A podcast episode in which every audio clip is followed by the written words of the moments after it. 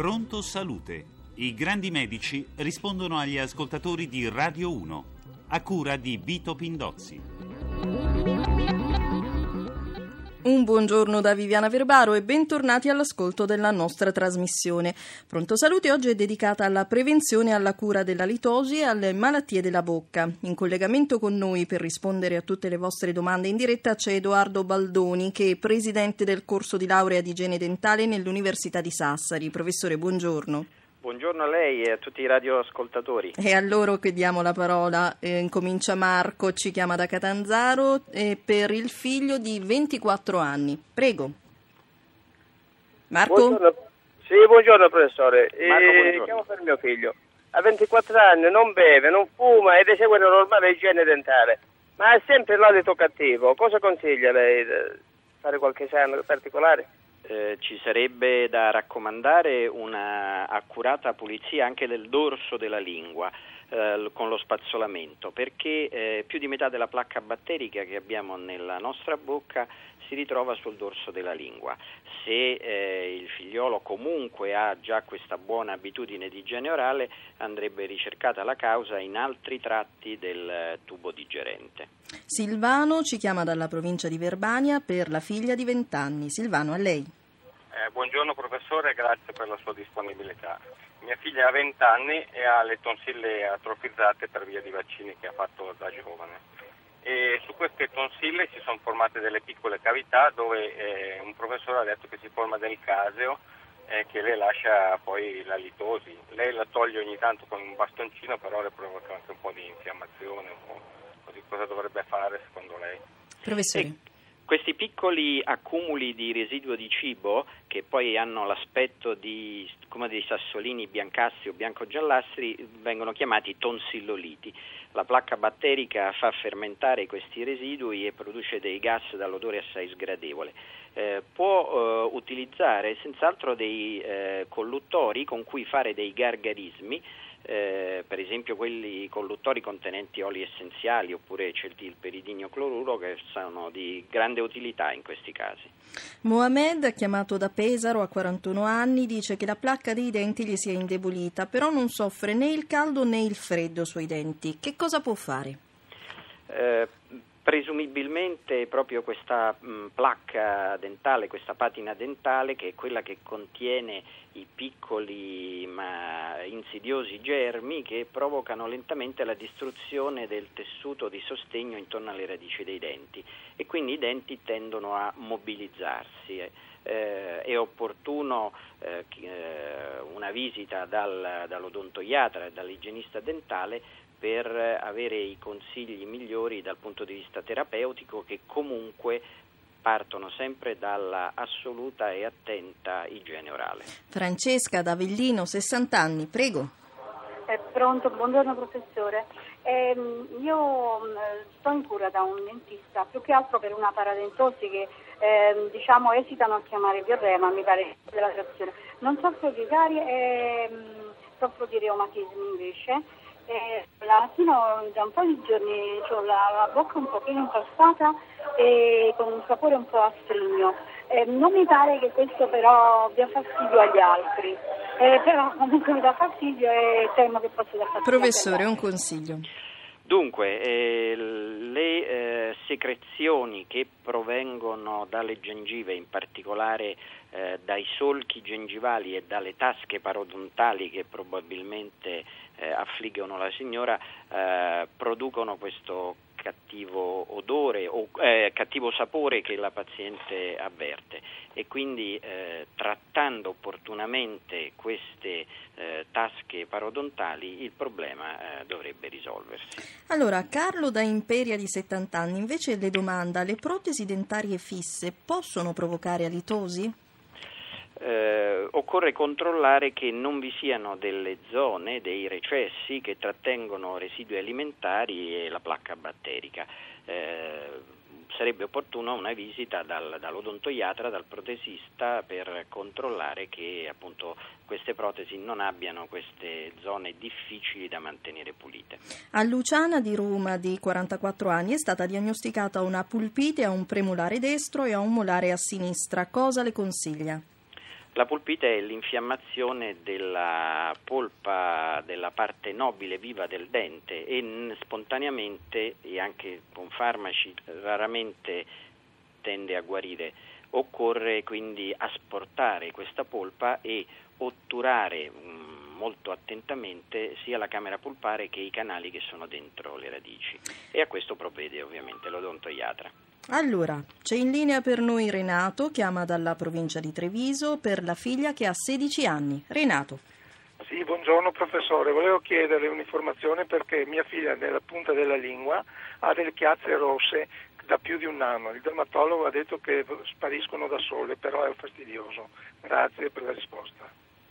Uh, visto che persistono da uh, così tanto tempo, io consiglierei uh, il nostro radioascoltatore di portare la figlia uh, in uh, una delle cliniche odontoiatriche universitarie, dove c'è uh, un servizio di odontoiatria infantile che potrà dare consigli migliori, perché queste macchie rossastre sulla lingua possono essere di origine diversissima, occorre fare un'attenta diagnosi. Se fossero state di mh, recente insorgenza, solo pochi giorni, avrei consigliato un'attesa, ma visto che datano da più di un anno, consiglio la visita dello specialista.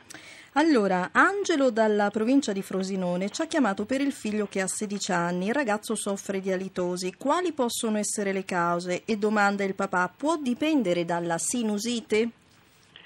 La, nella maggior parte dei casi le cause di alitosi provengono dal cavo orale, però eh, in una decina, mh, nel dieci per cento circa dei casi eh, provengono da altre zone dell'apparato respiratorio e del tubo digerente. La sinusite è una delle cause più frequenti di alitosi, la secrezione che si forma, il muco purulento che proviene dai seni mascellari eh, ha questo cattivo odore, e quindi rivolgendosi all'otorinolaringoiatra eh, si potranno avere consigli e prescrizioni per risolvere questo problema. Ascoltiamo insieme Antonio, ci chiama da Bari, ha quarantuno anni. Prego Antonio.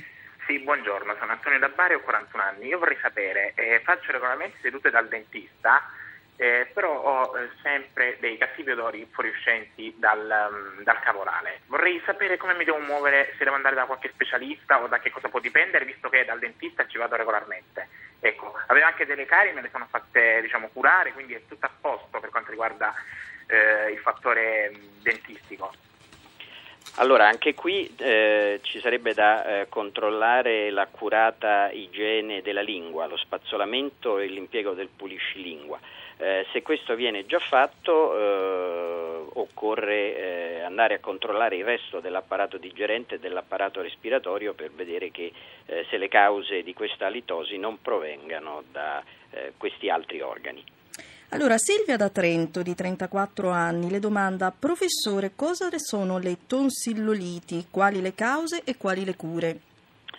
Eh, i tonsilloliti sono questi piccoli sassolini giallastri eh, che si formano all'interno di piccole cavità presenti sulla superficie delle tonsille. Sono residui di alimenti, di placca batterica, eh, i germi li fanno fermentare e producono dei gas dall'odore assai fastidioso.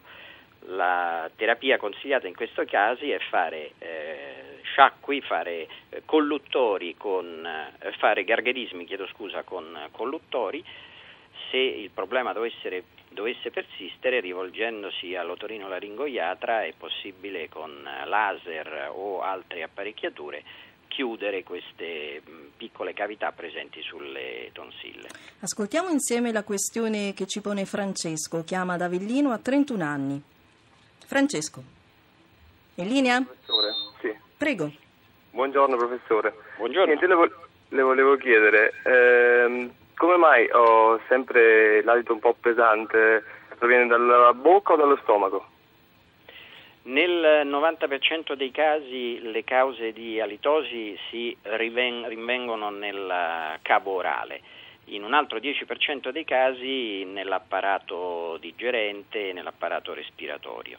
Quindi eh, se sono state tutte escluse tutte le possibili cause orali, occorre andare a controllare che nell'alimentazione non vi siano per esempio alimenti alitogeni come l'aglio, la cipolla, lo scalogno, le spezie, i latticini e i formaggi di un certo tipo, insaccati, funghi, tartufi, oppure che non vi siano disturbi o cattivi funzionamenti del, del fegato o dell'intestino.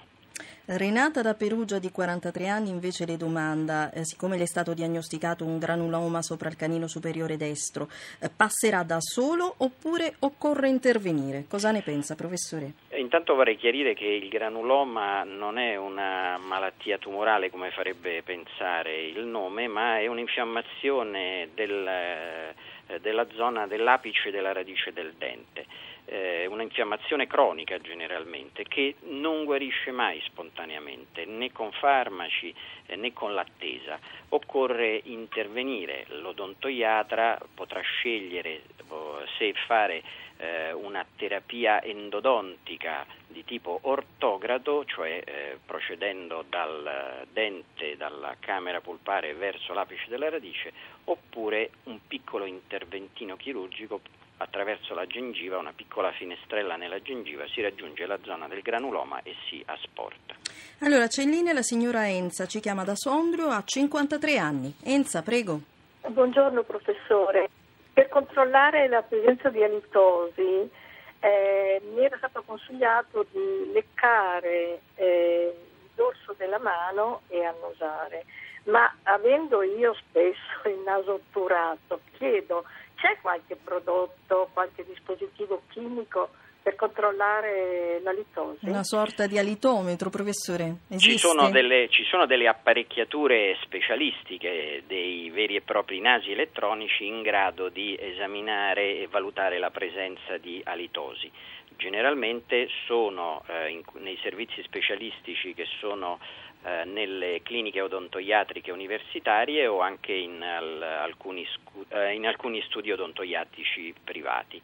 Altrimenti si ricorre appunto a varie scale di valutazione eh, sfruttando eh, queste tecniche, una di quelle che ci ha proposto la nostra radioascoltatrice, e comunque è un patrimonio comune di tutti gli igienisti dentali valutare correttamente que- la presenza o meno di alitosi.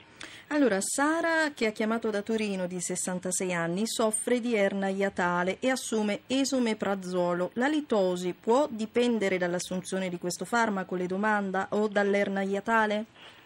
Può dipendere da entrambe queste cause. Eh, il farmaco, l'esomeprazolo, che è importante e fondamentale nella terapia dei disturbi che causa l'ernia iatale, ha come effetto secondario una lieve riduzione del flusso salivare, e la riduzione del flusso salivare è una delle cause principali di alitosi.